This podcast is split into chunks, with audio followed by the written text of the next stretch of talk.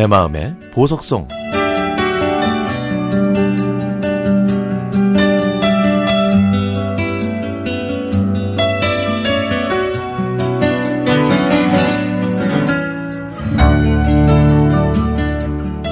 (30년) 전에 저희 집은 통신공사 안에서 구내식당을 운영했습니다.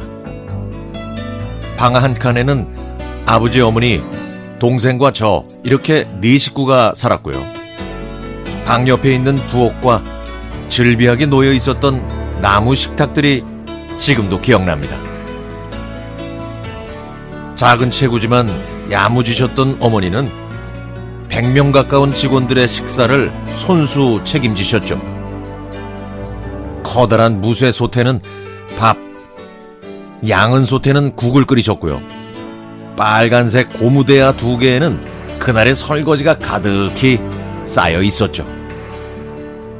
항상 바쁘게 움직이신 어머니의 손놀림이 어린 시절 제가 기억하는 집안 풍경입니다.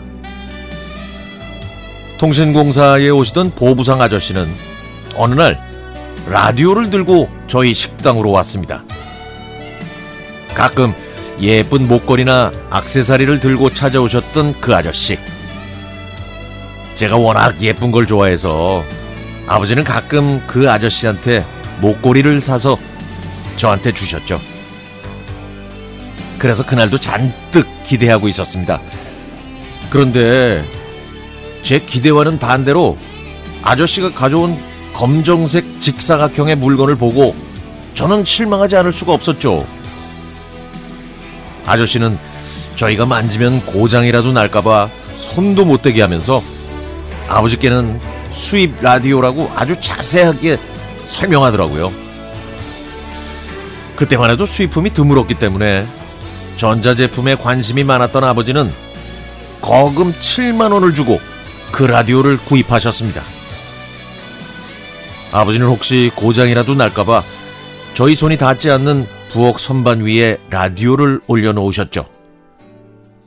어머니는 전자제품에는 관심이 없으셨지만 그래도 라디오한테는 호의적이셨습니다.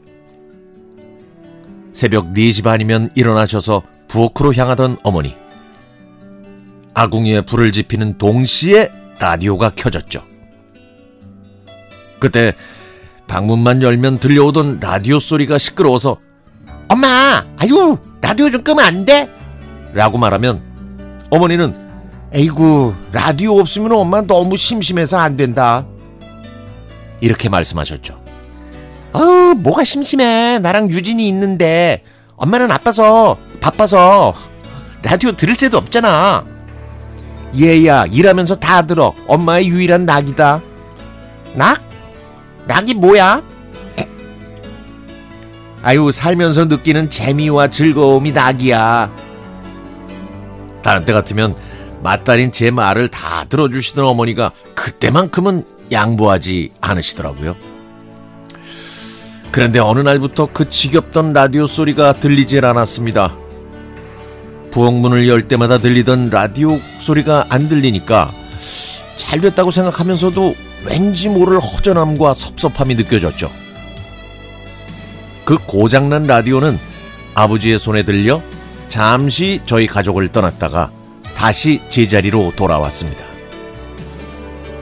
그리고는 예전처럼 소리 높여 어머니의 활기찬 하루를 도왔고 저도 그때는 라디오가 반가워지더라고요.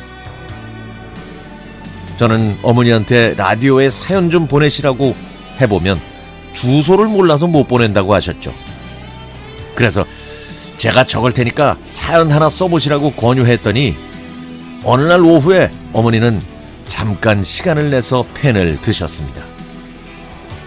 저는 어머니가 쓰신 손편지를 빨간 우체통에 놓고 두 손 모아 아 엄마 사연이 제발 뽑혀야 하는데 하면서 간절히 빌었지만 결국 방송되지는 못했습니다.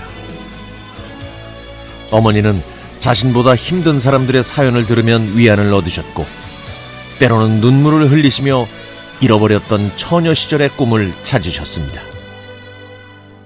라디오는 그렇게 어머니의 고된 삶에서 참된 활력소였나 봐요. 그 그리고 라디오는 이제 저에게도 친한 친구 같은 존재가 됐습니다.